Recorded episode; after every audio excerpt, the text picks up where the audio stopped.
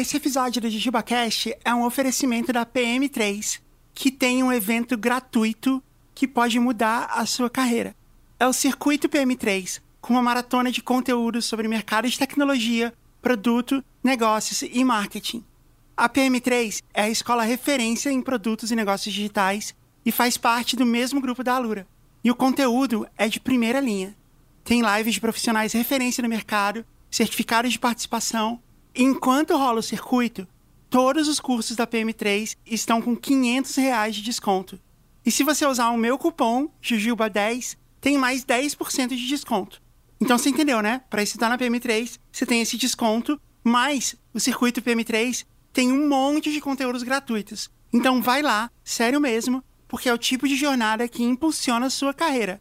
Para se cadastrar, é de graça no link que eu vou falar agora. go.pm3.com.br barra Jujuba Circuito. Lembra de usar o meu cupom Jujuba10. Ou então, procura o link na minha bio nas redes sociais ou aqui na descrição do episódio. Sério mesmo, vai lá, aproveita, porque é de graça e é o tipo de evento que muda sua vida, muda sua carreira. Não é sempre que acontece e você ainda tem um monte de desconto caso você queira continuar estudando na PM3. E você também apoia mais um patrocinador do Jujuba Cash. É isso, Beto, solta a vinheta. Oi,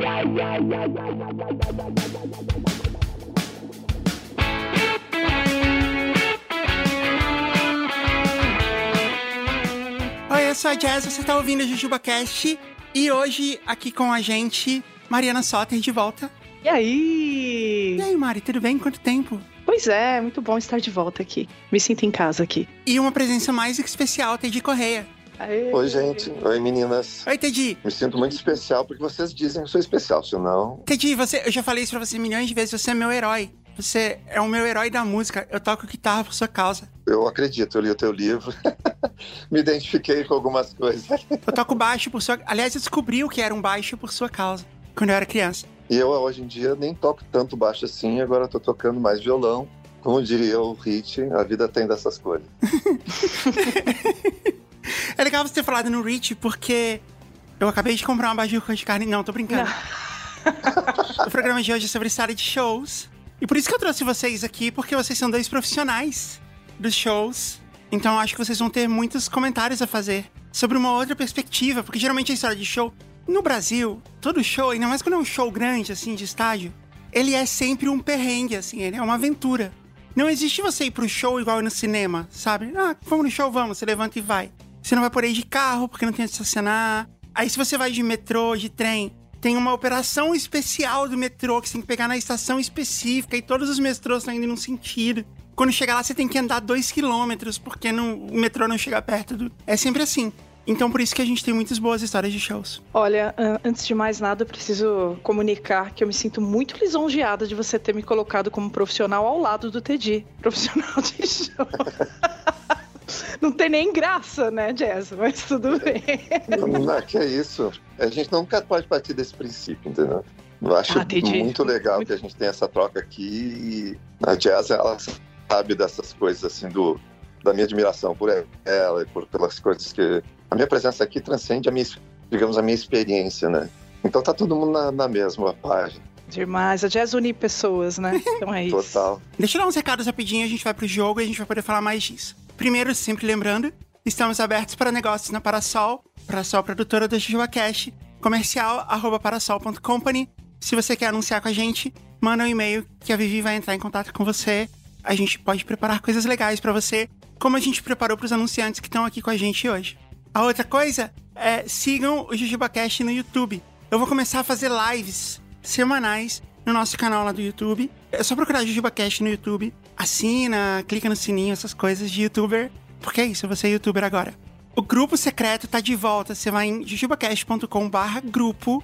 E aí você pode assinar o grupo secreto e ter conteúdos exclusivos quase todos os dias. Eu e o Rafael andamos gravando vários agora e tá muito, muito engraçado. Eu recomendo que vocês vão lá conhecer. E agora, quem tá no grupo secreto, além de ter acesso aos episódios especiais, também tem acesso ao nosso grupo do Telegram, onde a gente realmente conversa. É muito legal lá. E também tem umas lives só para os assinantes lá. É legal. Assina lá e experimenta e veja com seus próprios olhos. Vamos pro jogo? Ai, ai. Partiu.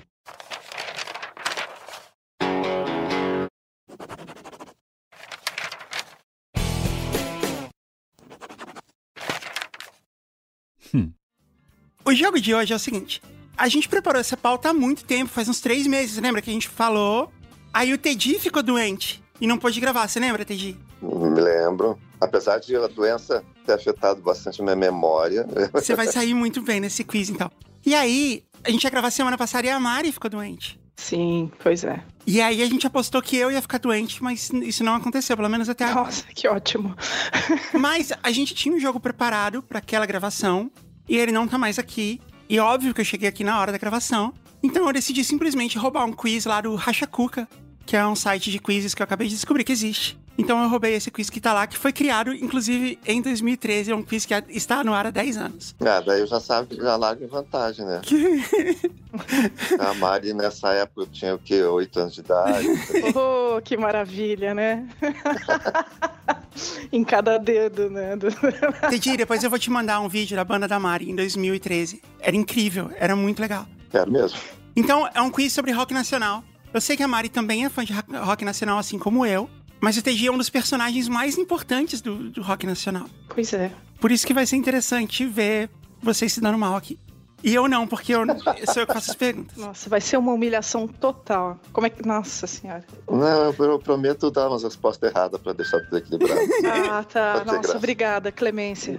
Vai. Não, não é clemência, é que se eu errar mesmo, daí ela vai pensar, mas será que não sabia mesmo? Então vai ser assim: eu vou fazer a pergunta, todo mundo tem a chance de responder. Na primeira rodada, a Mari começa respondendo, a gente sempre começa pelo Jujuba Caster mais experiente. E aí a Mari responde primeiro, TG depois e aí inverte, tá bom? Ok. Primeira pergunta.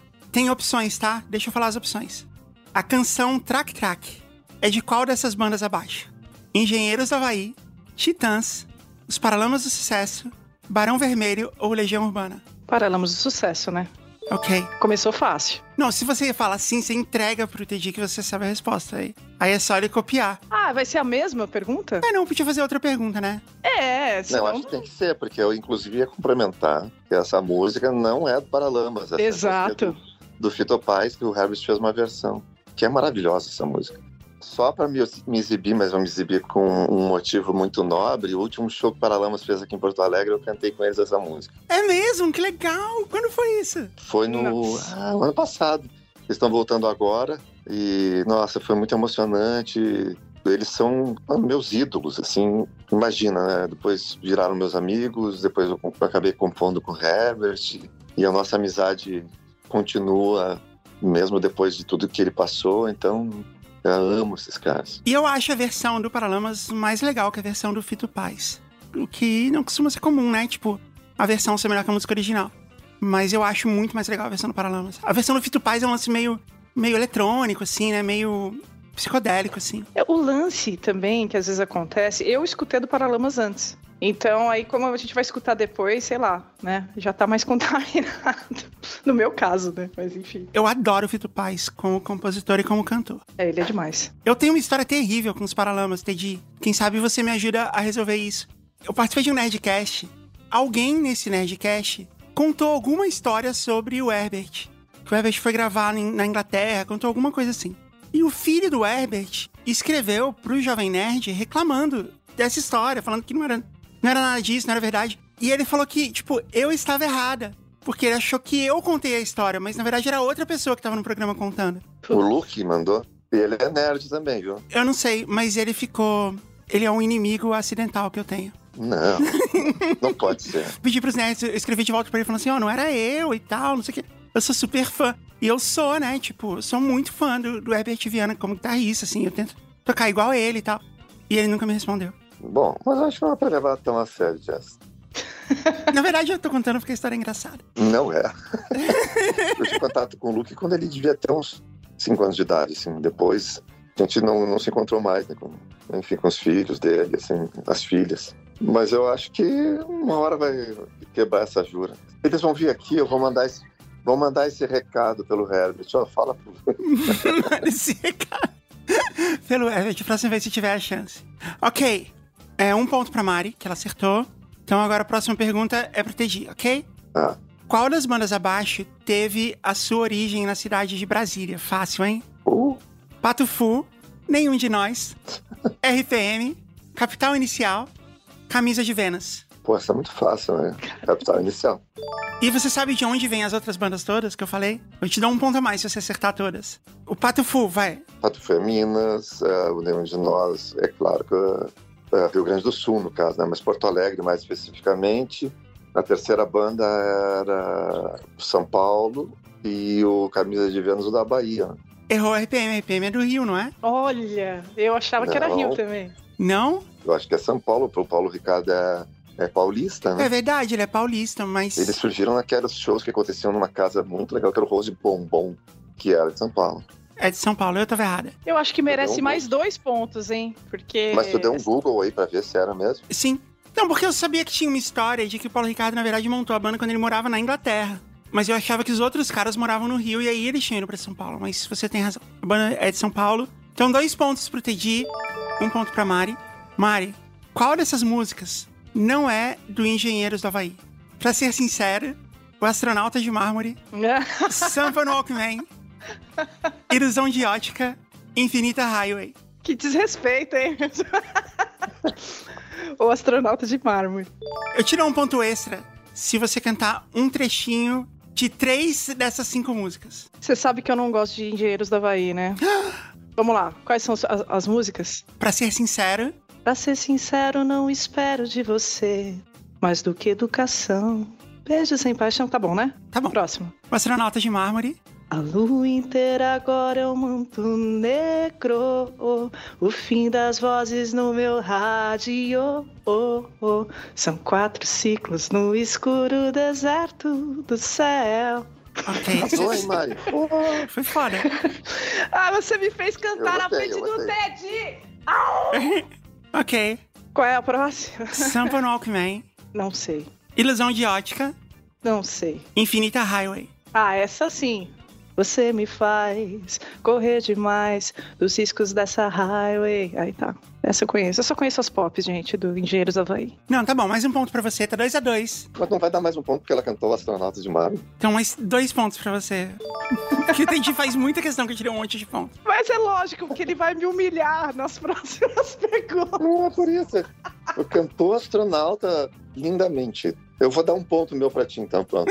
Ah, não, gente. Então tá 4x1 pra Mari. O Teddy abriu mão de um dos pontos dele. Agora eu vou pras perguntas um pouco mais difíceis, hein? Teddy, é pra você. Hum. Qual dessas canções ficou de fora das gravações do acústico MTV dos Titãs?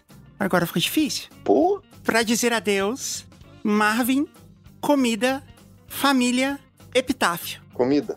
Comida. Eu diria comida também. Não, tem comida. Tem comida? Que bom. É, mas é fácil. Eu acho que Epitáfio que veio depois, não foi? Epitáfio veio depois. Era essa a resposta. Comida, eu tinha pensado porque como ela tinha uma coisa baseada muito na, naquele arranjo, aqueles arranjos eletrônicos deles, eu achei que não tinha livro disso. Veja você. Tem muita música, né? O disco tem 22 músicas. É porque Epitáfio veio depois, senão teria entrado também. Nossa, mas eu lembro que Bom. esse disco ele fez tanto sucesso na época. Foi em 97, né? Ou 98? Acho que foi 97. Fez tanto sucesso que teve um monte de, de música que saiu na rádio, né? E que já era um sucesso antes, né? Já tinham sido sucesso antes. Foi incrível, assim. Mas eu não lembro de comida. E eu ouvi esse CD. Acho que eu tenho esse CD aqui em casa, inclusive, guardado em algum lugar. E eu não lembro de, de comida também. E fez, assim, tipo, ressurgir muita coisa, né? Não só dos Titãs, como do, do rock nacional, assim, isso de. Esse disco. Ah, não, não tenha dúvida, né? Teve um- uma fase ali que os acústicos foram fundamentais, né? Inclusive, pega o Capital, foi uma das bandas também que o acústico ajudou muito Renasceu, né? Total. é, recolocar a carreira deles e tal. O acústico do Nenhum de Nós foi antes ou depois dos Titãs? Foi antes, né? Aquele do Teatro São Pedro. Então, aquele foi o primeiro acústico que uma banda do Brasil gravou. É mesmo? Nossa, foi antes do Legião ainda. Foi antes de todo mundo. Quem tinha gravado o primeiro, que era Unplugged, foi o Gilberto Gil. Daí a gente lançou, tanto que a MTV quase infartou. Fui xingado quando a gente ia botar o nome só de acústico, daí não podia. E aquela ideia veio porque um dia a gente estava em São Paulo assistindo um, a MTV e passou um acústico do R.E.M. que eu nunca mais vi, entendeu? E nunca foi lançado em disco, mas eram eles. E era muito acústico, assim, porque era violão, bandolim, não tinha bateria, o cara tocava bongô, e só que Uau. era o R.E.M., né? Daí qualquer coisa ficava sublime. E aí a gente pensou em fazer também. Eu amo esse disco do, do Nenhum de Nós. E vocês que são da música, se eu contar pra vocês, a gente depois sabe que para gravar um disco ao vivo tu fazia quatro, cinco shows, ou não sei quantos takes, não sei o quê. Aquele disco ali teve um show. É mesmo? É, e é por sorte, para uma coisa ou outra, o técnico tinha gravado a passagem de som. a gente conseguiu aproveitar um negócio ou outro, mas tem um monte de equívoco ali no que ficou. É mesmo? Tinha a letra de Diga Ela é o rei. É, o clipe de Diga Ela é, no, é do show, né? É, então, mas aquela letra eu errei no show. eu nunca reparei isso. É. O que, que você errou? Eu botei um na verdade que não existe na música. Ela sabe onde eu estou, e aí eu vi que eu tava errando. Eu falei, na verdade, ela sabe, não tinha na verdade. Nunca mais cantei assim. Pareceu um improviso. Errei mesmo. Eu também gosto muito mais dessa versão do que da versão original de Diga Ela. A Diga Ela é a minha música preferida da banda. Disparado, assim, que, tipo... Sabe quando uma música, tipo, ela, ela te atinge de uma maneira irracional, assim? Você não, não processou ela na cabeça, ela só atingiu o seu coração, assim. Diga Ela é uma música, assim, para mim. Ainda é, toda vez que eu ouço. Ela, ela é inspirada numa história real, sabia? Eu sabia que você me contou uma vez, mas você pode contar de novo. Não, o que eu ia te falar é que, é, é que essa história ela tava orbitando a minha cabeça, assim, é, porque é uma história de pessoas próximas, assim. E eu fui ouvir um disco do Pat Metheny, que é um guitarrista maravilhoso, e uma das músicas, eu não me lembro exatamente o título, mas era tipo isso, diga a ela que você me viu, entendeu? E aí eu peguei esse título e escrevi todo o resto da letra. A partir dali, porque eu disse, ah, isso é a essa é a, é a chave que eu preciso para contar essa história, entendeu? Eu achei aqui. É Tell Her You Saw Me. Nossa, que legal. Aí. Eu não sabia dessa parte da história, isso eu não tinha contado. Viu? Última rodada, hein? Uhul. Já? Já. Já perdi, então. a última rodada vale um milhão de pontos. Ah. Eu falei. Vamos lá. Qual a única banda brasileira elogiada pelo jornal The New York Times no Rock in Rio 2? Engenheiros Havaí, Os Paralamas do Sucesso, Legião Urbana, Capital Inicial, Biquíni Cavadão. Ok, eu não sei quais são as bandas que tocaram no Rock in Rio 2, mas eu vou chutar que é Biquíni Cavadão. Biquíni, sério? Você acha mesmo? Não, assim, deixando muito claro que eu amo Biquíni Cavadão, sei várias das músicas, mas você acha que essa é a, é a, banda que o New York Times elogiaria? Você falou Engenheiros do Havaí. Engenheiros do Havaí, Paralamas do Sucesso, Legião Urbana, Capital Inicial, Biquíni Cavadão não tá implícito que todas essas bandas participaram do Rock in Rio 2. Não, não. Eu diria que é o, o Paralamas do Sucesso. Eu acho que o Paralamas tocou no primeiro Rock in Rio, não no segundo. Não, tocou no primeiro, mas poderia ter tocado no segundo. Pode ser também, tem razão. Mariana Sutter. Ai, meu Deus. Ah. Você errou. Ah, não! E sabe o que é mais cruel? Foram os engenheiros da Havaí. Ah, não! Não, brincadeira, calma. Senão os fãs engenheiros vão me matar, gente. ok, entendi. Você tem uma chance agora de ganhar por um milhão a quatro. Mesmo abrindo mão de um dos seus pontos. Vai, vai que eu quero ver agora. Qual desses músicos não foi integrante da banda Titãs? Arnaldo Antunes, André Jung, Nando Reis, Charles Gavan, Nazi. Ah, meu Deus. Mas daí é sacanagem, né? Todo mundo sabe que o André Jung não foi. O André Jung não foi? É isso? Essa é a sua resposta? É. Posso dar a resposta? Você está certo disso? Pode. Teddy Correia, você está errado. Não, não pode ser. Era uma tricky question. No começo da carreira, o André era o baterista do Titãs e o Charles Gavan era o baterista do Ira. E depois, em algum momento, eles trocaram. Isso, tu vê. Meu Deus, não me lembrava. E eu falei o Nazi, tinha o Nazi no meio. O Nazi nunca foi. Então, fiquei pensando. Porra, o Nazi ah, participou estão achando que eu, eu sou um cara que guarda tudo na cabeça. Todo mundo é de São Paulo, vai ver. Eu não sei se o Nazi não era do Akira S e as garotas que erraram ou alguma coisa assim. é, então, podia ser, por isso que eu falei. Essas são as perguntas difíceis. A Mari é a campeã desse jogo. Não acredito. Parabéns, é Mariana. Não, não, não, não, não, Você não, é derrotou o Teddy Correia. Você veio pra muito, cá. É uma vitória muito desonrosa. Eu me sinto ultrajada e peço perdão. É isso. ah, ok, vamos pras histórias. Vamos.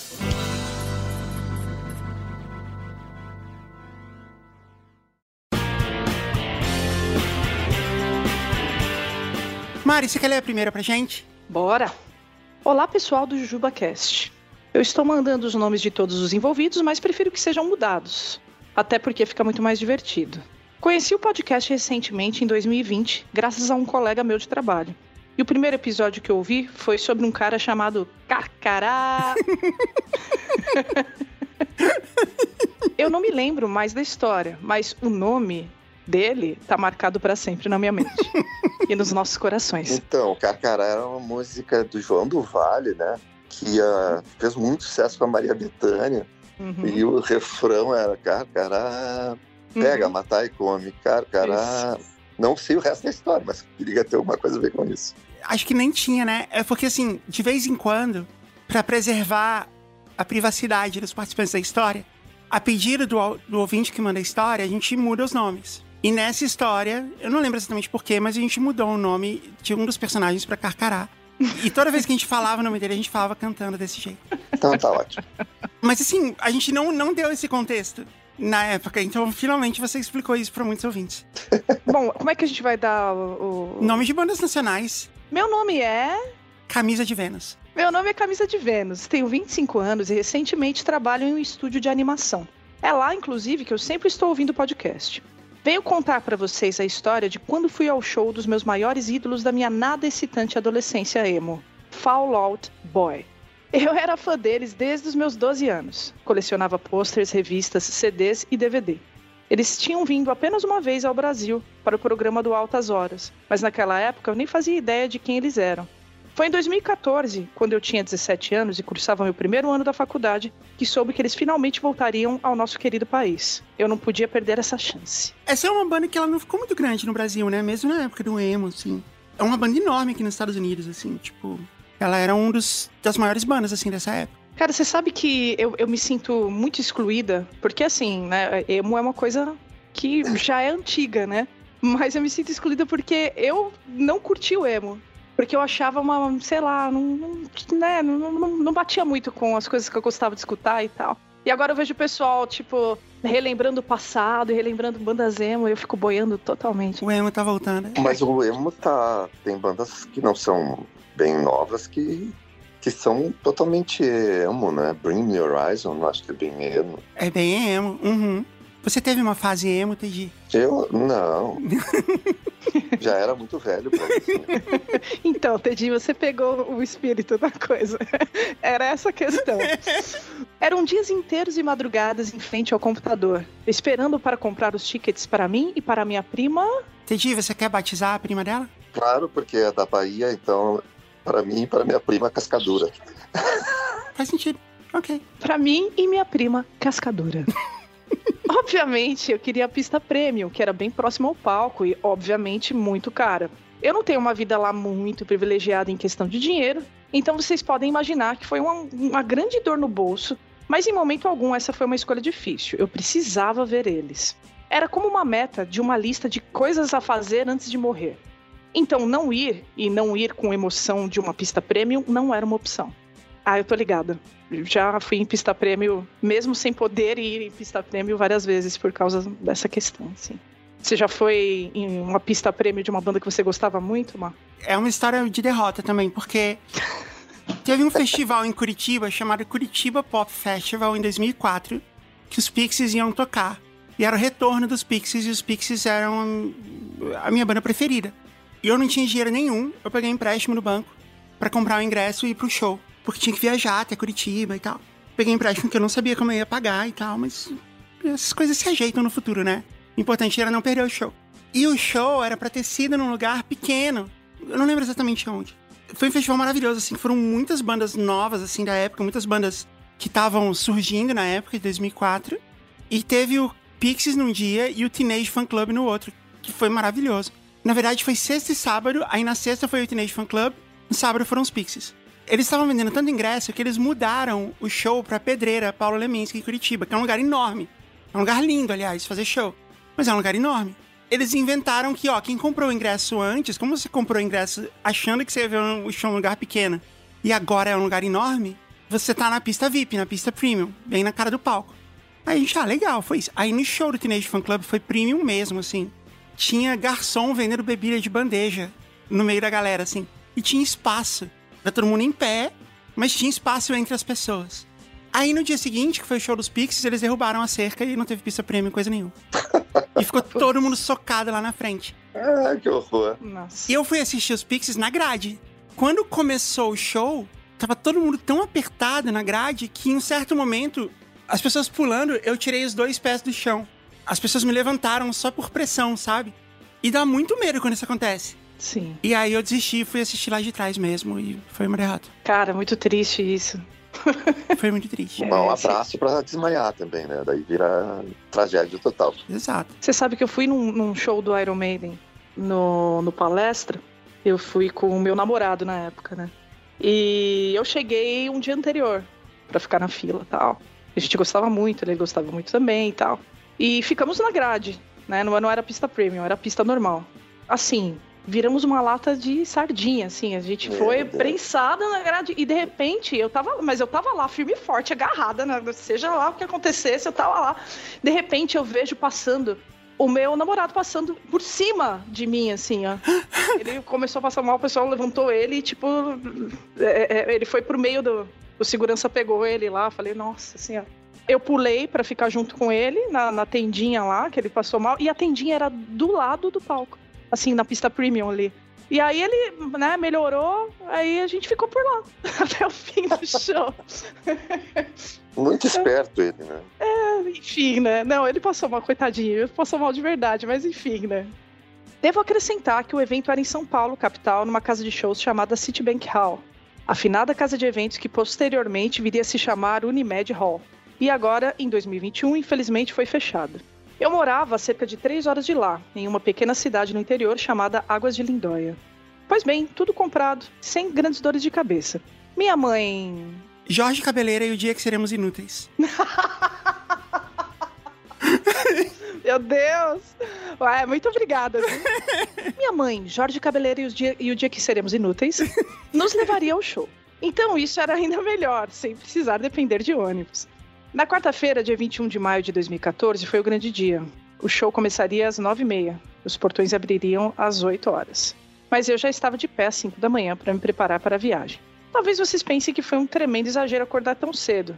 Mas os planos eram sair da nossa cidade às 6 da manhã, chegar no- a São Paulo às 9 horas, e como nenhuma das três sabia onde era esse tal de Citibank Hall, podíamos rodar São Paulo sem muita pressa até encontrar o local e sermos as primeiras da fila para que, quando os portões abrissem, ficássemos na grade bem pertinho deles. Nossa, que loucura. É, que loucura e que ilusão, né? É, ainda mais que banda emo, já devia ter gente acampando na fila no dia anterior. Encontrei com a cascadura e fomos preparadas para a nossa rotina de espera na fila, com salgadinhos, garrafas de água, alguns passatempos, tipo joguinhos de carta. Saímos de Águas de Lindóia às 6 horas em ponto. Como era quarta-feira, a pista estava bem tranquila, sem trânsito. Enfim, chegamos em Osasco no horário planejado, às 9. Decidimos parar na casa de minha tia. Novos baianos. Decidimos parar na casa da minha tia Novos Baianos, mãe de Cascadura, que ainda morava lá- por lá. Comemos um pouco, conversamos e contamos nossos planos e aproveitamos para perguntar se ela sabia onde ficava a casa de shows. Ela disse que não sabia. Porém, o namorado dela, o Canto dos malditos na terra do nunca. o Canto dos Malditos na Terra do Nunca, que estava lá, sabia. O Canto dos Malditos da Terra do Nunca começou a contar para minha mãe um caminho infalível pela Marginal Pinheiros até chegar ao centro. Gente, pegou Marginal? Quem é paulista sabe, né? Como é fácil de se perder. Você errou a entrada, você vai ter que dar uma volta de 2 horas e 50. Não, mas espera. Ele tá indo no Citibank Hall. Sim, que é na Marginal. O caminho pela Marginal Pinheiros é o caminho óbvio, não é nenhum caminho absurdo. Sendo que eles estavam em Osasco. Sim. Ele explicou muitas e muitas vezes. Minha mãe, apesar de ainda desconfiada, seguiu as orientações do Canto dos Malditos na Terra do Nunca. Foi quando chegamos na tal Marginal Pinheiros, que era muito movimentada, muito em caixa alta. Mas por sorte, era daquelas de via rápida. Era uma daquelas estradas de via rápida. Quem conhece São Paulo mais do que eu conhecia na época, sabe como é caótico ali. É, pois é. Ainda mais essa hora. Se bem que era sábado, né? Não, era uma quarta-feira. E assim, 10 horas é a hora que abre o rodízio. Então tem aquele monte de carro parado ali esperando pra poder entrar, sabe? Sim, tem caminhão. Por um tempo seguimos tranquilas, mas de repente a marginal parou. Estávamos presas naquele trânsito infernal, cheio de buzinadas, gritos e calor. Devo lembrá-los que em maio costuma fazer muito calor, pelo menos aqui em São Paulo. Minha mãe, que se estressa fácil, batia no volante muitas e muitas vezes dizendo: Eu sabia que não devia ter acreditado nele. Por que é que eu fui acreditar que vir por aqui seria mais rápido? Eu sou muito burra. Nossa, calma, minha senhora, tadinha. Até porque o nome dele é Canto dos Malditos na Terra do Nunca, né? Você devia ter percebido já. Conselho maldito, cheio de ilusão. É isso. Eu sempre fui muito sensível e odiava ver a minha mãe estressada. Eu também, né? Enfim. Mari, antes de você continuar, eu queria aproveitar que a gente tá falando de conselho maldito e dar um conselho bendito. para compensar o conselho maldito que o Canto dos Malditos na Terra do Nunca deu pra hum, Camisa de Vênus e pra mãe dela, Jorge Cabeleiro, o dia que seremos todos inúteis, eu vou dar um, um conselho bom que é estude na Alura. E eu não sei se você sabe, Mari, mas a gente fez um, um trabalho aqui porque a gente sempre fala muito da Alura, porque tem muita coisa para falar, né? Tem muitas vantagens em estudar lá. Sim. E a gente não queria deixar de falar nenhuma, porque elas são importantes. A gente acabava falando muito tempo, né? Eu e o Rafael, a gente fez um exercício aqui, dois episódios atrás, de condensar em uma frase cada uma das principais características de você estudar na Alura. Uau. Eu quero ver se você concorda com a gente que essas frases realmente resumem isso. São cinco frases só. Deixa eu ver. O método da Alura de ensino tem efeitos imediatos na sua carreira. Faz sentido, porque desde a primeira aula, né, já coloca a mão na massa. É super legal. Não, a gente ficava horas falando que você faz o curso, já vai mudar de carreira e tal. Não precisa mais. Efeito imediato na sua carreira significa isso. A Alura é uma escola de verdade. Tanto que você sabe o nome do professor de cada aula e sabe o e-mail dele. Tá claro, não é uma plataforma de cursos, é uma escola. E sabe, o lance de ser uma escola é porque os cursos e as formações se conectam, né? Essa é a frase mais curta e a melhor de todas. O nome da Alura no seu certificado tem valor. Verdade. Essa é muito boa, hein? de outros lugares que você faz, pode fazer curso, às vezes não tem valor nenhum, né? Da Alura tem.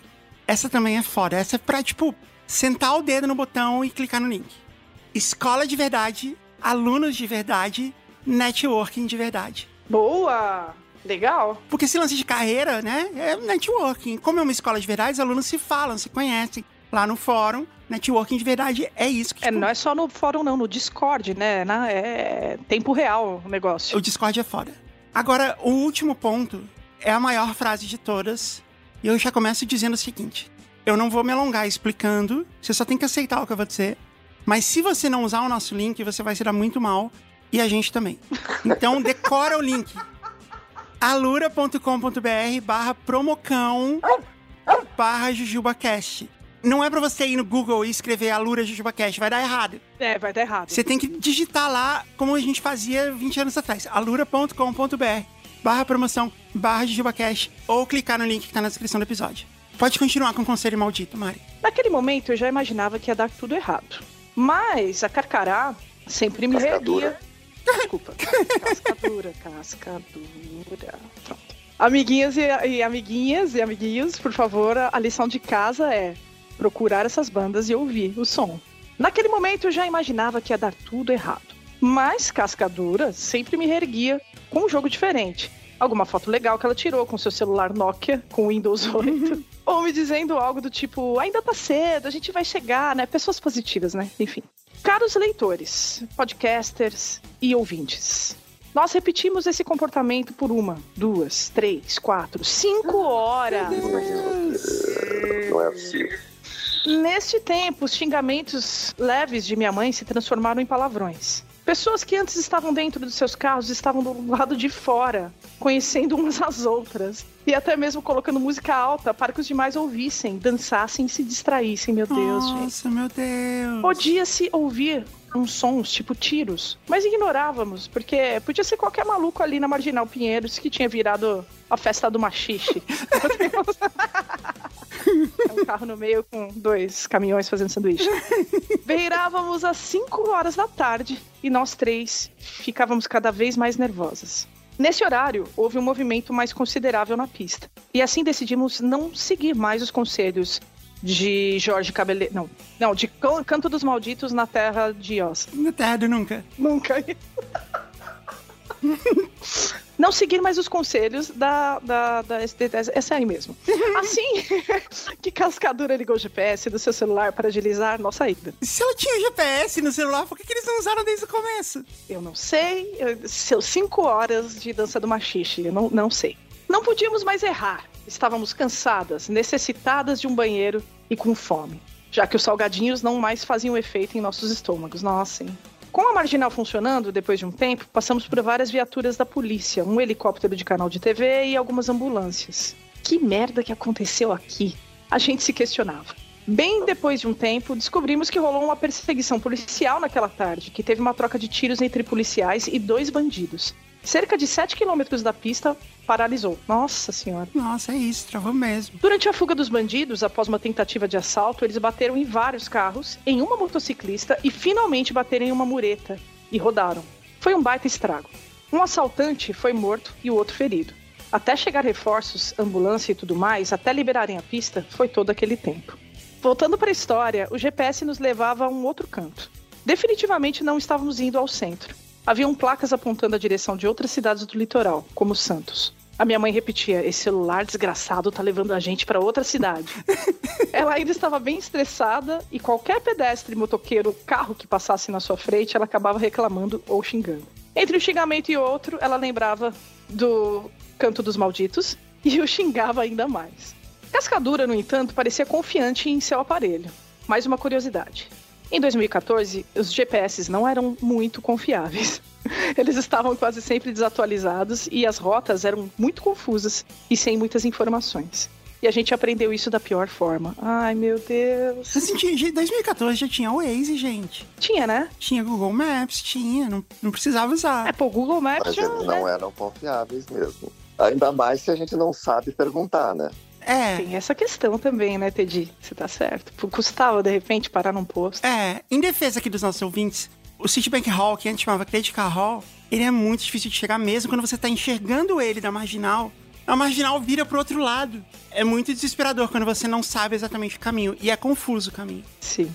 Vez ou outra, o GPS da cascadura nos mandava entrar em ruas na contramão, em áreas em reforma ou lugares que nem mesmo eram mais ruas.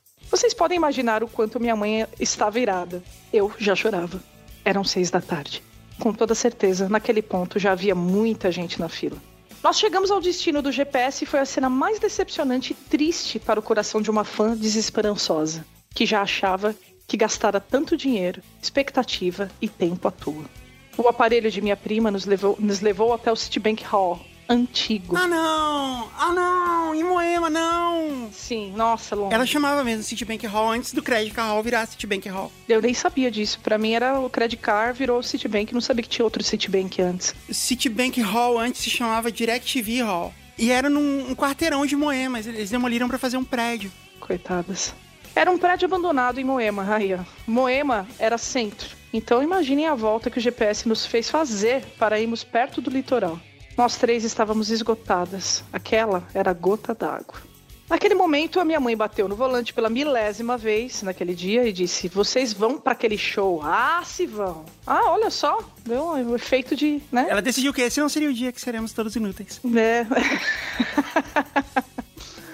ok. Eu só, só teria desistido e ido no McDonald's. Ela dirigiu mais um pouco até encontrar um taxista. Ela saiu do carro, falou com ele, ó, tá vendo? É o conselho que o Teddy deu, tá vendo? Se tivesse falado com o taxista antes, não tinha passado por isso. Oh.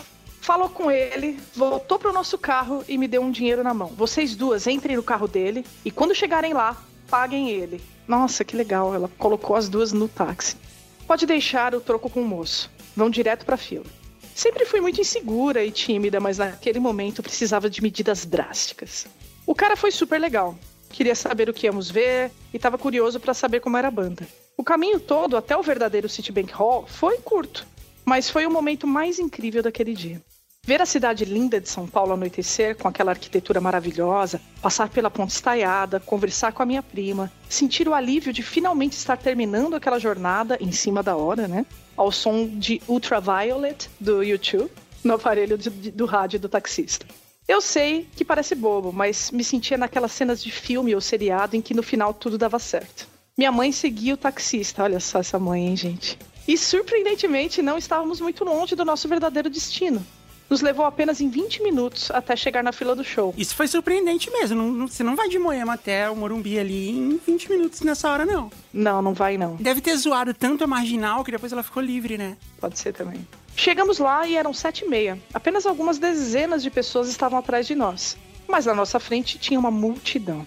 Pelo menos eu estava lá. Bom, com fome, cansada, com calor e meio desidratada, já que eu não quis beber muita água para não precisar ir no banheiro que aliás não tive a vontade de ir em momento algum, mas estava lá. Entramos na pista e ficamos bem no fundo da pista premium. Encostávamos na grade entre a premium e a comum, mas ainda dava para ver o palco. Devo aqui uma última curiosidade. Antes de iniciar o show em si, nos telões mostravam que o próximo show que teria na casa de eventos era o da Anitta. Na época a gente bem que desdenhou dela, mas a cascadura hoje em dia é doida para conhecê-la. Enfim, o show foi perfeito. Eu tive alguns problemas no início, tipo empurrões, gente alta na minha frente. Tanta gente na frente que passou mal que eu consegui chegar bem perto do palco. Putz. É igual a gente tava falando, né? O teu namorado tava nesse show, hein? É, né? Pois é. Tadinha. Tanta gente na frente passou mal que eu consegui chegar bem perto do palco, me enfiando entre as pessoas com os meus sutis 1,58 de altura. Cara, é, ser baixinha para ver show é muito triste, gente. Um cara alto que ficou na minha frente por um período do show até mesmo me notou e sorriu. E aí, moça, tá difícil? Pô, ainda tirou um sarro, né? Vamos trocar de lugar, vai? Ah, ele foi gentil. O moço alto do Fallout Boy. Se estiver lendo ou ouvindo essa história, não sei seu nome, mas muito obrigada pela generosidade. Já pensou esse moço era o Teddy? Já, já imaginou que, que surpreendente? É, não fui nesse show, mas teria sido generoso igual. Teddy, você já foi em algum show assim, desde que você é uma lenda do rock nacional? Já aconteceu de você ir num show assim como os outros seres humanos, assim, tipo, pegar a fila e coisa assim? Claro que sim, óbvio. O melhor de todos foi quando eu tava começando nessa história de rock nacional, que foi para assistir é, no Espaço SP o Iggy Pop. Não tinha como não ir, mas nessa época eu não era lenda. A história foi engraçada porque eu e o, o meu amigo que decidimos ir ao show, o Dante, que trabalha com a gente toda a vida, a gente foi de ônibus de Porto Alegre até São Paulo não tinha grana nem para um ônibus leito, a gente foi de ônibus convencional, 18 horas de viagem. Nossa! Aí a gente foi para o espaço CP cedo, a gente catava um monte de gente, mas a gente conseguiu chegar na fila antes. Fui, fiquei grudado na, na grade, e aí tinha uma galera que ficou grudada perto, e um dos caras virou assim para mim e disse assim, porra, tu parece o cara do nenhum de nós. Nessa época a Camila já estava fazendo sucesso. Mas foi legal que o amigo dele olhou para ele e disse: Cara, isso é idiota, tu acha que o cara ia estar tá aqui junto com a gente? Caramba. E eu falei, pois é, ele deve ser um cuzão. Assistimos lindamente o Iggy Pop na grade. O Iggy Pop cuspiu em você, então? Alguma vez ele deve ter cuspido em mim, porque eu tava tão perto que... Se não foi a cuspida aquela grossa, ele me lançou alguns perdigotos. Meu tá Deus! Minha mãe ficou do lado de fora e um segurança também generoso deixou ela dar uma espiada no show. Ela os viu pela porta do palco. Sortuda. E essa é a história da viagem até um show mais caótica que eu já tive. Contando com trânsito, estresse, calor, bandido, troca de tiro, morte, santos, GPS ruim, taxista bacana, desidratação e galera gentil num show de rock emocor. Nossa senhora. agradeço quem leu, de nada. E agradeço ao pessoal do JujubaCast por tornar algumas, algumas produções lá no estúdio mais divertidas com histórias engraçadas e emocionantes. Sou uma grande fã. Aê! Nós aqui agradecemos, Camisa de Vênus, pelo serviço. É, mas eu, eu te diria que a história é muito boa, mas ela não chega a ser uma história de fã, de show, desculpa. Ela é uma história de desafio para chegar no show, né? Mas é aí, mas todo show tem isso. É, essa que é a emoção. Se eu fizesse um podcast aqui nos Estados Unidos com histórias de show, não ia ter história nenhuma, porque você chega, você estaciona na porta, assisti show sentada, tem lugar marcado. Hum, ok, se for lá, viu o show, foi embora, igual no cinema. No Brasil, não. Para você assistir um show, você tem que ser guerreiro. Você já se atrasou para um show, entendi, a ponto de, de falar assim, tipo, não vai dar mais, a gente não vai subir no palco? Um dos primeiros shows nossos teve um atraso muito engraçado, porque a gente foi, passou o som e a gente ia abrir para uma banda chamada The Fala, que é uma banda incrível. Sim, uma banda lendária também. O Educar é, para mim, o maior frontman que o rock brasileiro já teve. E o funk. Não, mas aquele é multi, né? Eu já assisti show do, do The Fala no Aeroanta, que o Edu começava o show de terno, gravata, terno de risca de giz e tudo, e terminava o show de cinta liga, sutiã e meio arrastão. Uau! Nossa, que experiência E o- única. E mais legal, ele sempre entrava com uma mala no palco e a mudança de, de figurino era no palco. Esse show aí foi. A gente acabou ficando na casa de um amigo que era longe, mas a gente não tinha se dado conta que era longe. A gente chegou no show que a gente ia abrir enquanto a banda de fala já estava no meio do show deles. Entendeu? A gente abriu o show. E aí vocês não tocaram? Não, aí o empresário deles ficou com pena e disse, não, toca depois. E aí a gente tocou. Esse cara assistiu, achou interessante o som da banda. A gente tinha naquela época feito cinco shows na vida toda. Em resumo, ele é o nosso empresário até hoje. Nossa. Nossa, que história maravilhosa. O motorista da turma, nosso baterista, ele nos levou e a gente foi pra lá numa Brasília branca que ele tinha, cara. Horrível a Brasília. Mari, você já, já teve uma história dessa, assim, de se atrasar pro show a ponto de não chegar? Sim, mas no, no caso eu era backing vocal. E aí foi atraso de viagem mesmo. A gente perdeu o voo. Quase que a gente não, não faz o show, porque era um show contratado pra prefeitura e tal. Quase teve sangue, mas enfim, Nossa. é sério, porque o, o produtor que, com quem a gente trabalhava na época, ele era meio grosseiro.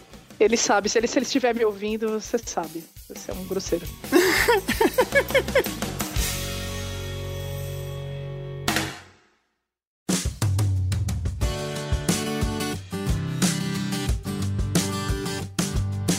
Ok, eu vou ler a próxima, tá? Bora. Olá, Jazz, Rafa, Caio, demais meninas do elenco e possíveis convidadas. Meu nome é Ulisses e acho que seria legal manter os poucos nomes que aparecem na história. Que pode ser de show, de perrengue, de aventura. Ah, tá bom. Ele só tá dizendo que a gente pode manter o nome. Ele mandou um nome pra história em busca de um ídolo. Faixa 1, Nosso Sonho. O ano era 2007, um tempo em que os artistas dos anos 90 ainda não haviam voltado aos holofotes com aquele ar nostálgico que costuma chegar décadas depois do auge, quando eles viram atrações de festas de formatura, de reality shows e de filmes adultos. Dele eu era fã de verdade, raiz, desde o início. Klaus Sirley Jovencio de Souza, o meu ídolo de infância, o MC Bochecha. Você sabia que o nome do, do Bochecha era Klaus Sirley? Klaus Sirley. Não. Realmente é uma novidade. Eles podiam ser tipo Claudinho e Clau Clau e Clau, né? Ou Klaus Sirley e Jovencio. também. Jovencio é um nome bonito. Eu estava no meu último ano de graduação, morava em Viçosa, em Minas Gerais, e tinha ainda um último desejo que queria cumprir antes de receber o diploma e deixar a cidade universitária para sempre. Assistir a um show do Bochecha. Meu amigo Matheus, o Moicano, ou Cano para os íntimos, compartilhava comigo a admiração pelo cantor e a meta. Ainda o veríamos juntos, antes de concluirmos o curso. Havíamos feito esse pacto meses antes e aguardávamos só o universo providenciar a oportunidade. Em um fim de tarde despretensioso de inverno, eu assistia qualquer coisa na TV, até que, entre um comercial e outro, uma propaganda mudaria todos os meus planos para os próximos dias. Festa da cidade de Guiricema. Dia tal, não sei quem. Dia tal, outro não sei quem. E dia tal, bochecha. Anunciava eufórico o narrador, como se falasse pra mim.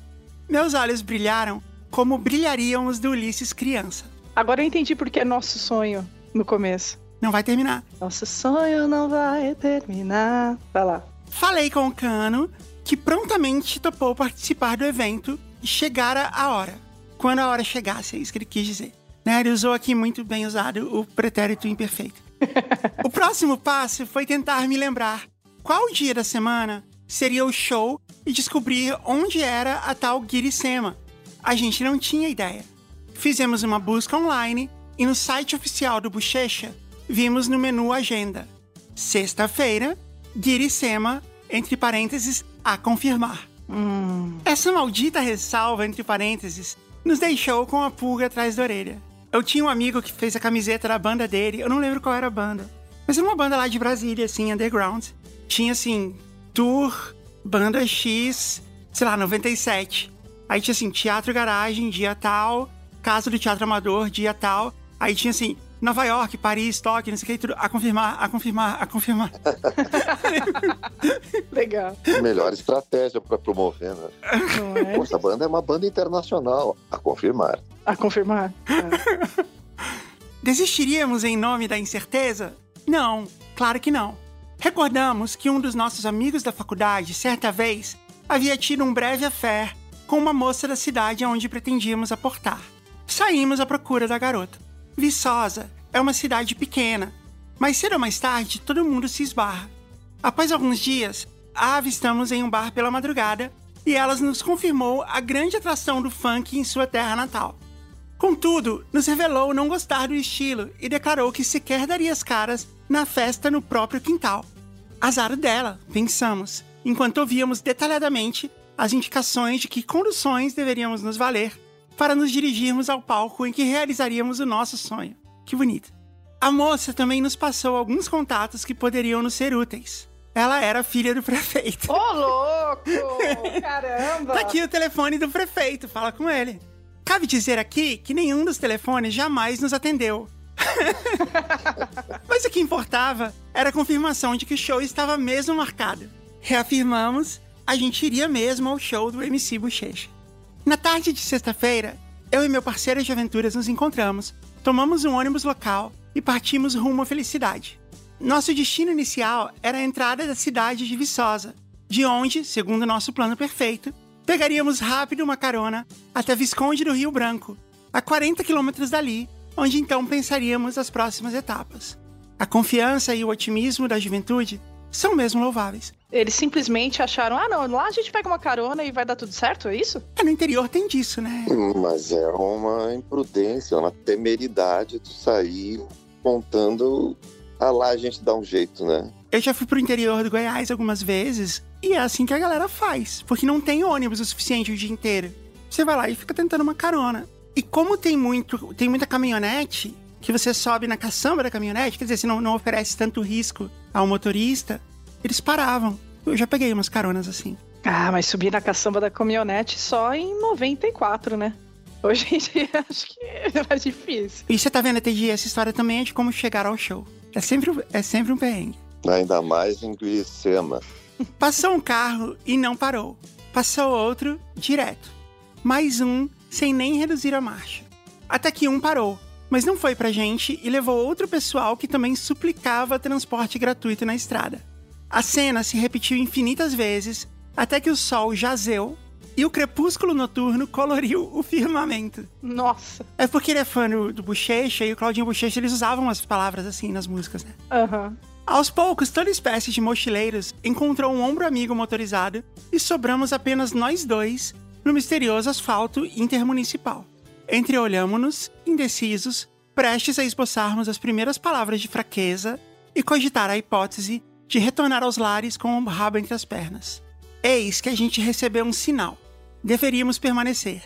Um micro-ônibus particular passou lentamente e em seu dorso observávamos grafado em letras garrafais: Claudinho Turismo.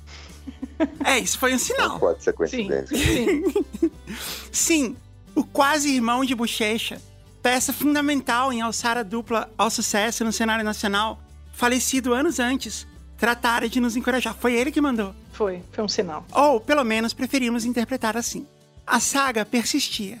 O veículo também não parou para nos levar, mas nos fez acionar um imediato plano B. Recorrer à rodoviária em busca de uma combinação de ônibus até a não distante Guiricema, a 50 quilômetros de nós. Faixa 2, quero te encontrar. Obrigada, Mari. De nada. Naquele mesmo dia, mais cedo, a gente havia se informado sobre os horários de ônibus.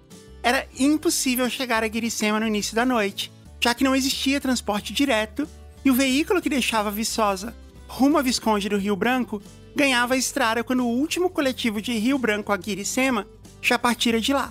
Enquanto retornávamos ao núcleo urbano, dessa vez a pé e no escuro, mil coisas se passavam em nossa imaginação. Mas a imagem mais forte era de um bochecha animadão, fazendo aquela dancinha meio bizarra, com uma mão no nariz, enquanto o outro braço balança freneticamente. É mesmo. Nossa, sabe aquela dancinha, né? Que parece que ele tá mergulhando assim, ó. A dança que o consagrara, mais uma vez aqui com o uso correto do pretérito imperfeito. Por dentro, a esperança de ver o nosso ídolo, no entanto, teimava em se esvair lentamente, como a impiedosa descida das areias de uma ampulheta. Que poeta. Tá poético, hein? Usando várias figuras Ele é aí. muito bom, hein? Eu já tinha achado legal aquela imagem do céu é? Jazeu? É, então, poeta. Na rodoviária, questionamos pela milésima vez o rapaz do guichê, na vã expectativa de que ele nos surpreendesse dizendo que a empresa acabara de notar a oportunidade de obter um montante considerável de lucros e decidiram disponibilizar carros extras até o show. Nada, claro. Lembramos que, poucos meses antes, os garotos do Los Hermanos haviam tocado em Ouro Preto e uma infinidade de vans e ônibus transportaram centenas de pessoas de Viçosa até a cidade histórica, o que não tinha qualquer relação com a nossa busca, é verdade, mas nos dava a sensação de viver em um mundo injusto. Total. A única opção era viajar até Visconde de Rio Branco no ônibus que partiria em poucos minutos e de lá nos virarmos. Caso desse errado, precisaríamos aguardar até a manhã do sábado para o retorno à cidade em que morávamos. Nossa senhora. Tudo ou nada, hein? Risco demais para dois universitários sem salários.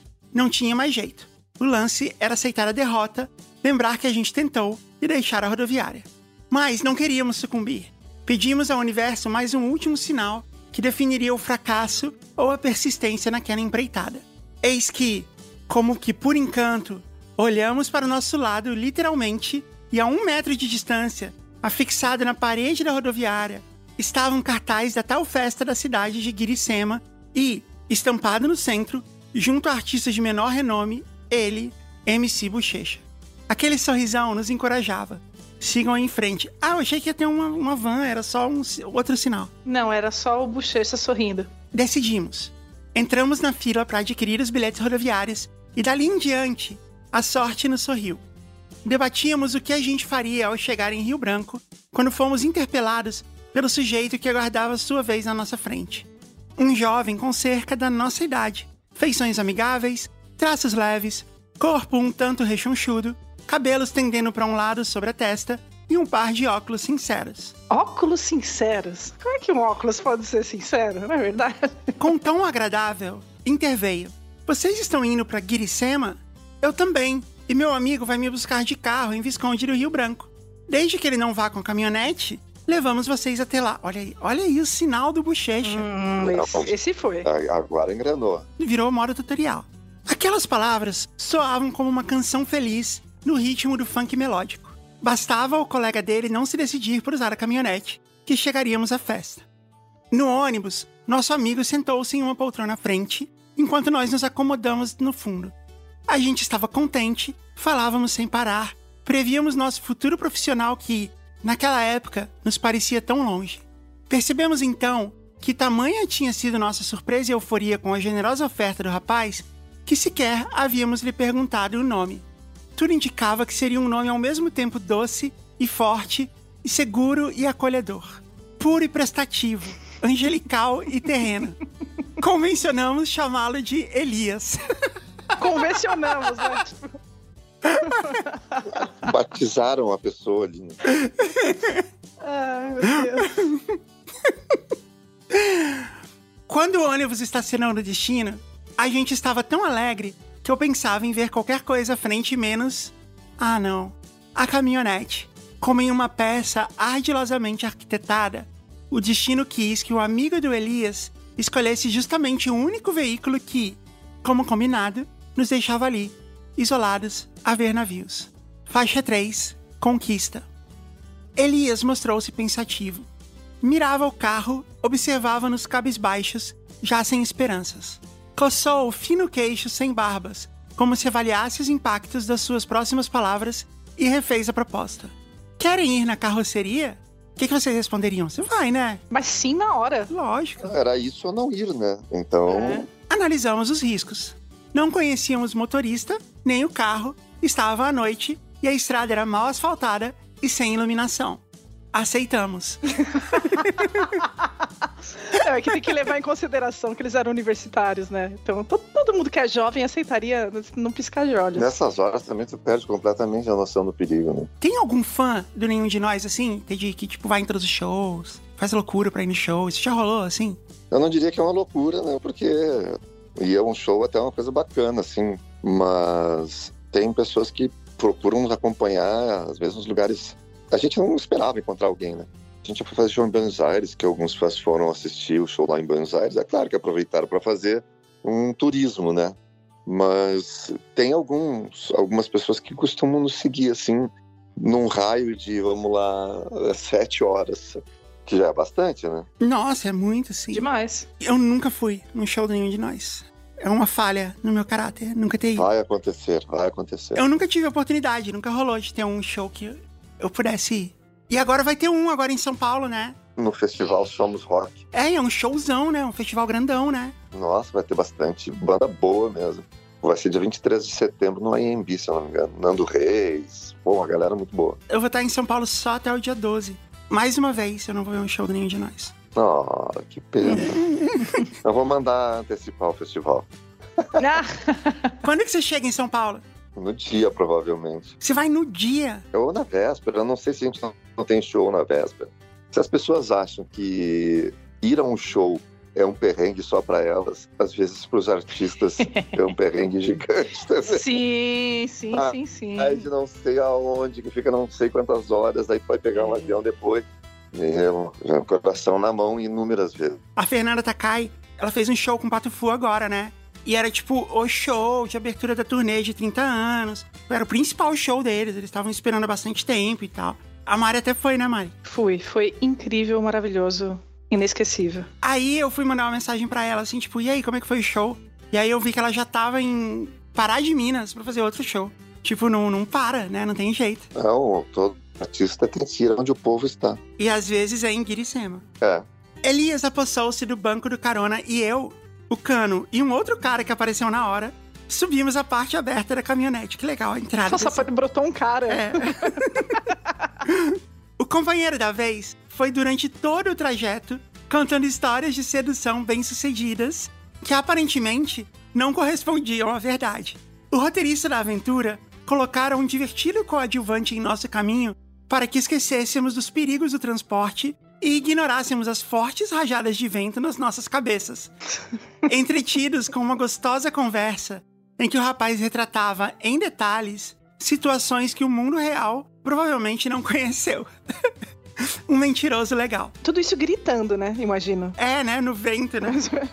Já na cidade, descobrimos que a festa não era exatamente em Guiricema, e sim no Parque de Exposições de Guiricema. Diferença grande quando não se tem carro próprio. Mas Elias tratou de resolver isso também e pediu ao motorista que nos desembarcasse em frente ao parque. Ah, foi fácil essa. Beleza. Chegamos, ainda com bastante antecedência para a hora do show. O Elias partiu, afirmando que se aprontaria e em breve nos veríamos na festa.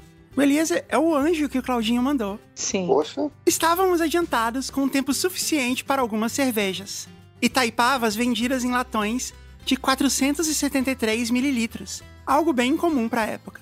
Que preciso, né? Não é 472, nem 474. Por que que eles não põem 23 mililitros a mais? Isso, faz 500. Exato. é o peso enfim. da lata, será? Eu acho que é porque é um pint, né? Deve ser um lance tipo de globalização. Uma e outra rodada de cachaça. A cachaça de Guiricema deve ser legal. Entre uma e outra rodada de cachaça, um papo cabeça, animamos o rodeio. Eram os únicos que respondiam ao esforçado locutor. Inexplicavelmente, ninguém mais curtiu. Ah, era um rodeio, então. Era um rodeio. Você já tocou em rodeio, Teddy? É, sim, uma experiência que não é dos melhores. Por que não? Porque geralmente tu toca na frente da arena, que seria o rodeio. É comum, quando o rodeio não é bem organizado, que o palco fica muito perto do lugar onde ficam os touros, não é? E aí o cheiro do que vem do lugar ali não é dos melhores, não é? Tem outros rodeios que são muito legais, mas esses, assim, é complicado. Eu cantei no, no rodeio de Barretos e também não foi uma experiência tão legal, não, viu? Apesar dele ser um rodeio super famoso e grande e tal. É o maior rodeio do Brasil. Eu já não gosto de rodeio, vamos falar a verdade. Foi bastante complicado pros músicos, assim, não tinha lugar direito pra ficar, meio mal organizadão, assim. Eu me surpreendi negativamente. Poxa, tô também. Agora tô me contando. Pois é, pois é. O Bochecha devia estar passando pelo mesmo problema nesse momento. Sim. Pouco antes de show começar, a gente se dirigiu para o mais perto possível do palco. Eventos de funk gratuitos não era exatamente o tipo de ambiente em que frequentávamos no dia a dia. Visivelmente, éramos peixes fora d'água naquele espaço, mas aos poucos nos enturmaríamos. Os nossos Timão e Pumba da vida real foram Coxinha e Totobola, dois funkeiros inesquecíveis, nossos novos melhores amigos. Uau. Timão e Pumba da vida real. Os parceiros curtiriam todo o show ao nosso lado e nos ensinaram coreografias. Totobola, a título de informação, era tipo uma telecena mineira daquela época, o que só melhora a história. ah, o nome Totobola, o apelido dele. Veio o Bochecha. Como um moleque, saltou, brincou, cantou. Era o final feliz de uma saga que beirou o impossível. Nossos olhos brilhavam mais do que nunca. Eu e o Cano nos entreolhávamos, segurávamos as lágrimas e comemorávamos. Nós conseguimos! Nós conseguimos! Nós conseguimos. Faixa 4, Só Love. Só Love. Conquista. Quero te encontrar. Meu compromisso. Rap do Salgueiro. Coisa de cinema. Luminosa. Fico assim sem você. Carrossel de emoções. O nosso sonho, enfim, realizado. Esse foi o setlist, né? Uhum. É, daí tu vê como eles tinham hits. Eu conheço Só Love, Quero te encontrar e Nosso sonho. Não, Luminosa tu deve ter ouvido. Luminosa, rainha do funk, poderosa. Eu já ouvi essa, é verdade. Você é fã do nenhum de nós que tá ouvindo esse episódio? Você tem aí uma raridade que é o Teddy cantando, Funk do Claudinho Bochecha. fazendo um cover do Bochecha. Olha, isso é inédito, hein? Fica a ideia aí pra um disco de, de covers. Mari, você vai cantar um pra gente também? Avião sem asa, fogueira sem brasa, sou eu, assim sem você. É essa música? Ah, Sim, eles regravaram. Eu vou cantar uma também, porque vocês dois cantaram, eu tenho que cantar também. Só love, só love, só love, só love. Eu lembro de uma entrevista dos dois no Jô. E aí o Jô foi anunciar a música e o Jô falou, só love. Aí eles começam, só love, só love. Só love, Jô, poxa. Fala, pô, Jô, caramba. Aqui é só love. O espetáculo foi incrível como esperávamos. Após o show, quando percebemos, estávamos no meio de uma briga generalizada. Tamanha era nossa gratidão ao universo que acudimos uma moça que caminhava com o auxílio de muletas. Um de nós carregou a menina, o outro os acessórios. É o que Claudinho faria. Ou Bochecha. Ou Elias também, né? Que é um, um, um gentleman.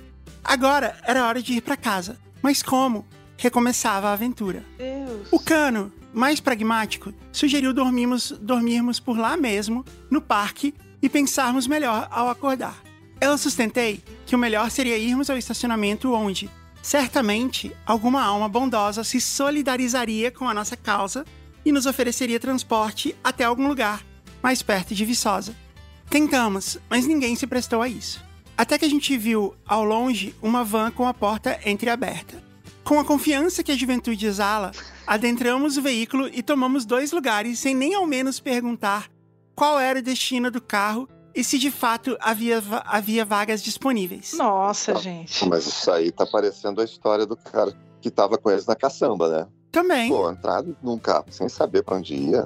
Em. Quiricema, no parque de exposições. Mas olha, eu já fiz isso daí. A gente foi no show do Iron Maiden. Ah, mas tu não tá comparando um show do Iron Maiden com um Quiricema. Não, não é a mesma coisa, de fato. Mas a gente foi no show do Iron Maiden, que foi no AMB, e eu tava com a Patrícia e o irmão dela, o Dedê. A gente não sabia como ir embora também. A gente foi de metrô, foi andando até o AMB, e a gente não tinha a menor ideia de como ir embora. A gente saindo assim no estacionamento ali, pensando o que a gente ia fazer. Aí tinha um ônibus branco, desses de excursão, assim, que vem no interior pro show. E o cara falando assim, ô, pra onde vocês vão? Aí a gente falou, ah, a gente tá indo pra Vila Mariana. Aí ele falou assim, sobe aí que a gente te leva até lá, 10 reais. A gente, tá bom. E deu totalmente certo. Aí eles estavam na 23 e falaram assim, posso deixar aqui? A gente falou assim, não deixa a gente na 23, porque ali era, era tipo um buraco, assim, né? Dá pra você sair da 23, entrar numa rua? Ele, ah, claro, beleza. E aí ele saiu e deixou a gente até mais perto de casa. No meio do caminho, a gente descobriu que, como o pessoal que ia voltar com eles pro interior tava demorando, eles resolveram ganhar uma grana, levando as pessoas em casa e depois voltar pra buscar o pessoal pra do show do Iron pra levar pro interior. Que maravilha. Essa história é um clássico. Imagina esse pessoal que ficou lá esperando o ônibus um tempão, né? Lá dentro, descobrimos que a van seguiria até Visconde do Rio Branco. E com as bênçãos do velhinho motorista, contratamos o serviço, acertamos nossos pagamentos e deixamos Guiricema para sempre. Poxa. De novo na rodoviária Rio Branquense, constatamos que o próximo ônibus com destino a Viçosa sairia dali a algumas horas. Contamos nossas economias e notamos que não tínhamos montante suficiente para voltar. Meu Deus. Clássico. Sim. Faltavam centavos. mas era uma época em que centavos ainda valiam algum dinheiro. Um garoto cruzou a silenciosa e deserta madrugada da rodoviária com materiais escolares a tiracolo e um jeitinho de quem rumava a biblioteca. Era noite de sexta para sábado, é bom lembrar. Batemos um papo com ele, abrimos o jogo e solicitamos, no estilo pidão mesmo, o valor que nos faltava para passagem. E aí fomos prontamente atendidos pelo simpático menor, que nos doou uns 40 centavos. Então peguei no sono e apaguei sobre uma mesa, sonhando com o príncipe bochecha e a odisseia que estava prestes a terminar. Um sussurro nos acordou. Era a voz de um senhor que gentilmente nos questionava se iríamos para Viçosa.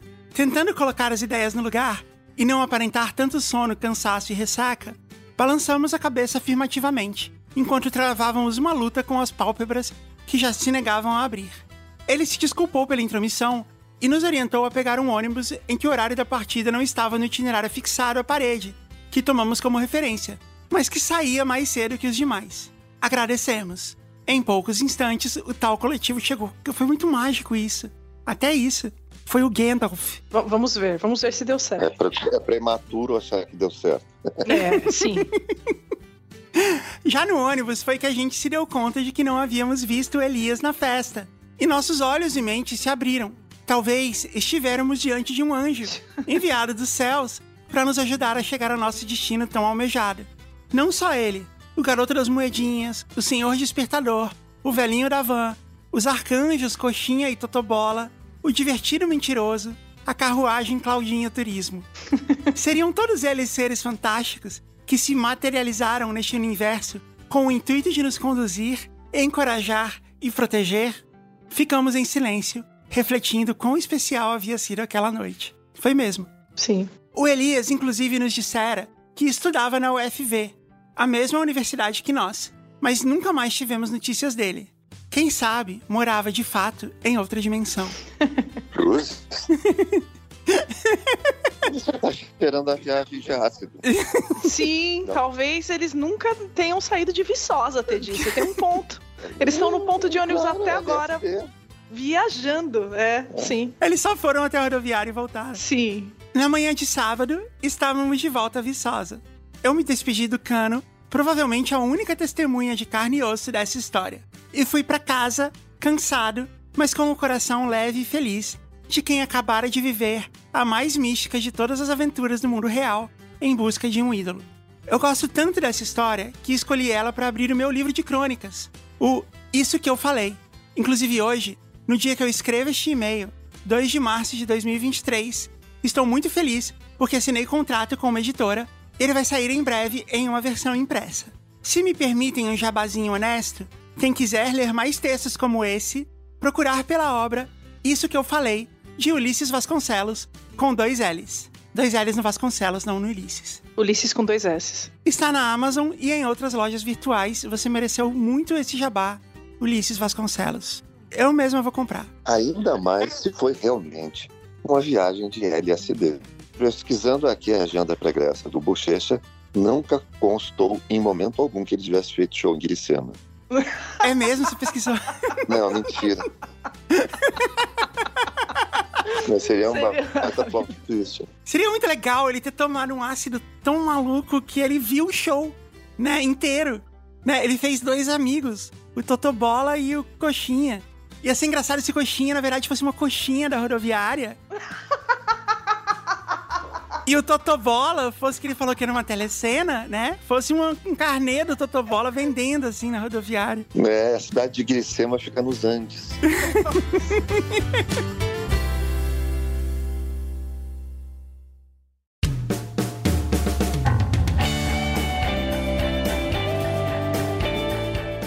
Eu vou ficar ler a minha. Posso ler a minha? Pode ir, vai lá. Oi, Jujubers. Sou a Dora e amo demais o podcast. Já tem tantos anos que nem sei. Essa história de show é não apenas disso, mas de muitas primeiras vezes. Opa, promete, hein? Começamos em 14 de outubro de 2021, meu aniversário de 22 anos. Nesse ano ainda tinha a pandemia, mas tinha a vacina e era tudo muito esquisito. Eu, que já tinha pego duas vezes e fui ao hospital até, estava muito chateada de nunca ter ido em um show na vida e ser tão maluca por música. 22 anos e nunca fui a nenhum show. Nossa. Acontece que meus pais são muito super protetores Ah, tá e nunca deixariam, não pelo menos para os de rock e de metal, porque na cabeça deles eu gostava de pop, moro em Balneário Camboriú. Ah, interessante. Santa Catarina. E aqui só tem show de sertanejo e eletrônica. Não, eu fiz um show na praia de Balneário Camboriú uma vez, pena que eu acho que ela era muito pequena. E foi no dia do meu aniversário que eu nunca agradeci tanto pelo Instagram vigiar o meu celular. Recebi um anúncio patrocinado dizendo que teria a primeira edição do Knot Fest no Brasil. Um festival do Slipknot, então seria Knot Fest aqui. Pensei que era coisa de alemão, né? Knot Fest. Uhum. Se você só escuta, é estranho, né? Not fast. É. tipo, um festival do Slipknot em que eles convidam bandas amigas para tocar. E lá estavam elas, as minhas três bandas favoritas desde que eu tinha 12 anos: Slipknot, Bring Me the Horizon e Motionless in White. Eu sou maluca por Bring. Todo ano é a minha banda mais tocada no Spotify e tenho um amor inacreditável por eles. Eles que me ajudaram na época mais escura da minha vida, em que estava em um relacionamento tóxico e só queria acabar com a minha vida. Nossa. O line-up contava com muita banda incrível, mas eu só queria saber era deles. Não é o Bring Me The Horizon que o vocalista mora no Brasil? Que ele mora em São Paulo? Eu acho que ele namora uma menina brasileira. Ele vem várias vezes ao Brasil. E o meu sobrinho, ele adora também. Eu comecei a seguir esse rapaz aí por causa dele. E eu acho que ele não mora aqui, mas ele como tá com aqui com muita frequência. Ah, eu vi ele um dia, acho que era no Oscar Freire. Porque teve uma galera que chegou e foi falar com ele e tal. Ele se naturalizou brasileiro, ele tem carteira de identidade. Ou algo assim. É. Nossa, que legal. Então é isso. Bom, não pensei e só comprei o ingresso. Eu que nunca viajei na vida iria para São Paulo e sozinho. Pois não tenho nenhum amigo. Eu que nunca fui em nenhum show festival iria no da minha banda favorita. O show acontecia no dia 18 de dezembro de 2022. No caso, aconteceria, né? Foi tipo um ano depois, né, que ela tava falando. Sim. 14 de outubro de 2021 foi o aniversário dela. E aí, depois, tipo um ano depois, foi que ela foi no primeiro show da vida dela. Caramba. Aí chegou o momento de contar para meus pais. Desde adolescente, amo rock, metal e toda essa energia sendo liberada em forma de gritos no meu ouvido. Mas, para os meus pais, apesar de lésbica, eu tenho que ser feminina. Então, nunca expressei isso para eles e só gostava de pop. De fato, gosto, mas não tanto quanto. Na minha cabeça, sair do armário do metal foi muito mais difícil do que sair do armário de lésbica. Mas no final deu tudo certo. Gente, eu amei. Porque o Teddy, ele riu, vocês não sabem, mas tá escrito hahaha. Que intérprete. Sim, eu Incrível. tinha que interpretar, né? Mas assim, Demais. foi maravilhoso. demais. Tomara que ela solte outras risadas dessas. iria de avião e iria ser a minha primeira vez em um também. Fiz todo um cronograma de onde iria e onde estaria para eles e compartilhei a minha localização por WhatsApp. Um ano, dois meses, quatro dias e muitas horas ouvindo as outras bandas para saber as músicas. Chegou a hora do show, cheguei cedo, entrei rápido e nunca vi tanta gente na minha vida. Fui no sambódromo do IMB Ah, e no mesmo dia do final da Copa, Nossa. ingressos esgotados. E eu lá com tanta ansiedade que não parava de chorar. Aquele era o meu povo. Nunca conheci ninguém que gostasse das mesmas músicas que eu. Ah, que legal. E eu falei que pena quando ela falou que foi no Sambódromo, porque eu fui assistir dois shows no Sambódromo e o som estava muito ruim. E aí eu não sei se foi por causa do Sambódromo ou se foi por causa do, do- da técnica Do e tal, mas técnico de som que era ruim. você já, já fez show lá? Já, já assistiu show lá? Não. Alguém? Não, Então não esse sei, é um lugar talvez. novo para mim. Eu assisti o Iron Maiden lá duas vezes. Então, um desses shows foi Iron Maiden também. Talvez tenha sido mesmo. Foi o que o Ghost abriu? Não, uma vez foi o Iron Maiden com o Judas Priest. E o outro foi o Iron Maiden com Halloween. Oh, Eu legal. adoro Ghost. O som do Ghost naquele dia que eu fui tava muito melhor do que do Iron, assim. E tava bem, bem complicado. O pessoal tava reclamando. Foi meio triste. Isso depende muito realmente da pessoa que está atrás da mesa de som. Nesse último ano, teve muita gente me mandando música do Ghost no Instagram, assim, por DM e tal, no Twitter. Porque tem uma música do Ghost que é Mariana Cross. E as pessoas mandam assim, tipo, olha, ele fala o seu nome, Mariana. Mas não é Mariana, é que ele fala Mariana, Mariana Cross. E não é, é Mary on a Cross. O que é uma imagem bastante perturbadora, se você pensar bem. Tinham muitas bandas e dois palcos, mas eu separei as mais legais para ver. Vi Black Panther, Project 46, Trivium, Vended, Sepultura, Mr. Bangle, uma hora de show cada, e por final vi Bring Me The Horizon e Slipknot, uma hora e meia de show. Eu nunca fui em um festival, sou gorda e sedentária. Quase morri de tanta dor no pé, que queria arrancar ele fora, mas não ia ser isso que iria me atrapalhar. Foi no show do Mr. Bungle, que era dois antes do Bring Me, para pegar um lugar bem lá na frente e conseguir quase a grade. Chorava de dor no pé e de ansiedade. Estava sendo mantida em pé e exprimida pelas pessoas ao meu redor. Olha só, essa história Aquele fenômeno. E então começou. Começou uma animação de entrada da banda e eu já estava chorando, feito um bebê de tão feliz. E entrou o rapaz que a gente estava falando, o Oliver Sykes, e a minha dor sumiu. De repente, nunca me senti tão feliz na vida e não podia nem acreditar. Sabia todas as músicas de cor. Gritei tanto e foi inimaginável. E não foi só coisa da minha cabeça. Todo mundo disse que tinha sido o melhor show depois do Slipknot. Para mim, foi o melhor. Depois que acabou, tinha o do Judas Priest e saí para tomar uma água. Voltou a dor e eu literalmente não conseguia ficar em pé. Me levaram para um ambulatório que praticamente tinha uma visão privilegiada de cima do palco. Olha lá. Tomei um, ó, viu? Outra história que se repete. Tomei remédio para dor na veia e fiz massagem no meu pé. Vi o show do Slipknot da melhor visão possível, que foi de cima e sem a muvuca. Praticamente um camarote. KKKKK. Foi, O KKK é dela também. foi magro. e não me arrependo de nada. Durante uma semana, chorava do nada quando lembrava. E ainda choro quando ouço as músicas do show, pensando o quão inacreditável era ver isso ao vivo. Nunca pensei que poderia fazer tudo isso, ainda mais sozinha. Meus pais receberam a filha deles no aeroporto. E aí descobriram que eu coloquei três piercings na galeria do rock. Não, deve ter sido no corpo dela, não na galeria. Ah, Esse ano vou no show da Glória Groove, que vai ter aqui, Pitch em Curitiba e NX0 em Floripa. Vivendo a vida muito feliz. Ah, que legal. Amo vocês e desculpa a história enorme, mas foi um momento mais feliz e não poderia deixar passar nada. Foi muito legal essa história. Quero fazer a ressalva que a história dela foi a que mais descreveu o momento do show. Isso foi muito legal. Se bem que o, o Ulisses falou o setlist inteiro. Mas foram dois parágrafos eu contei. E ela, e ela, Você fez esse estudo. é, e ela, que ela, a descrição dela do show e da dor no pé foi muito legal. É, foi muito mais sobre o show do que como chegar no show, né? Mas assim, todos os episódios de de show são assim, e é um dos nossos episódios mais pedidos, assim. Sempre que tem de show, a gente recebe muita, e sempre é um dos temas mais pedidos aqui no JujubaCast. Eu fui duas vezes sozinha em show. E nas duas vezes eu fiz amizades, assim, que eu tenho até hoje. Ela conta como uma história de vitória, assim, eu acho super legal, né? Ouvir que ela conseguiu se superar e tal. Eu acho muito gostoso ir sozinha também. Que tem essa curtição do explorar, né? De conhecer coisas novas. Eu decidi, eu vou fazer uma resolução de ano novo aqui. Vai fazer três piercings na galeria do rock. É, sim. Não, não, além disso, até o final do ano que vem eu vou assistir um show do Nenhum de Nós. Não, não é possível ter chegado até aqui e eu não ter visto um show. Vai que a banda acaba, sei lá, né?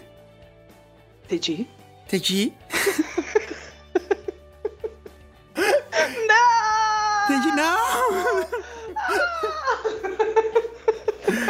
Não, não devia ter falado isso.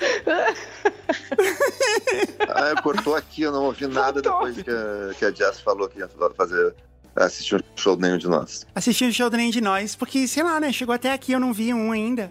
Vai que a banda acaba. Olha, esse risco sempre se corre, ainda mais depois de 37 anos de banda. 37 anos com a formação original. Tem alguma outra banda que tem isso? Rolling Stones, acho só. É, mas os Rolling Stones não é a banda original, né? Porque uma boa parte já se foi. Nenhum de nós não, formação original pra valer mesmo. Sim, né? Olha, assim, das que eu conheço, o YouTube que tem 40, né? Verdade, YouTube. Nem o Paralamas. O Paralamas era. Tem aí dessa história de ter tido o, Vi- o Vidal como primeiro baterista, né? É, mas Paralamas também há muito tempo com a mesma formação, né? Formação clássica. É. Então é isso. Até o final do ano eu vou nem que eu vá sozinha. Não, a gente vai, vai arranjar um jeito de você. De, daí já convido agora a Mari também. Aê! Uhul! E a gente vai dar um jeito de realizar esse teu sonho. Eu quero ir num desses em Porto Alegre. Ou então um desses no Rio Grande do Sul, assim, que tipo. é na praça, assim, fica cheio de gente. É, vamos providenciar um desse, então. Ok. Num lugar que seja bom e que dê um perrengue pra chegar, porque senão não é um bom show. Senão não tem graça. Se eu vou ter que ir daqui até o Rio Grande do Sul, vai ter perrengue. Não vai ter jeito. Eu posso ir de ônibus pra ficar mais prático, assim, pra. não, não, então, por favor, eu quero que tu chegue inteiro. Tá bom, Teddy, muito obrigado por você ter vindo e ter participado e ter lido as histórias com a gente. Foi muito legal ter você de novo aqui. Volte sempre. Por favor, me convide. E sigam o Teddy nas redes sociais e o Nenhum de Nós. E ouçam o Nenhum de Nós no, no Spotify. Obrigado, Gurias. Foi um enorme prazer e é sempre legal a gente dar boas risadas, bater um papo assim e quero dizer que acabei fazendo uma coisa que eu nunca tinha feito, que é cantar um funk no programa. Pra temporada que vem eu vou fazer uma história de gaúcho. E aí você vem participar de novo. Tá bom, combinado. Mari, muito bom ter você de volta, Mari. Que bom que você voltou. Aê, estamos aqui. Sempre é só chamar. Mari, tua voz é linda, hein? parabéns. Ô, TG, obrigada. Agora, Não, é lindíssimo. agora eu vou dormir feliz. Valeu, Gurias, até a próxima. Beijo, até a próxima. Tchau. Valeu, gente.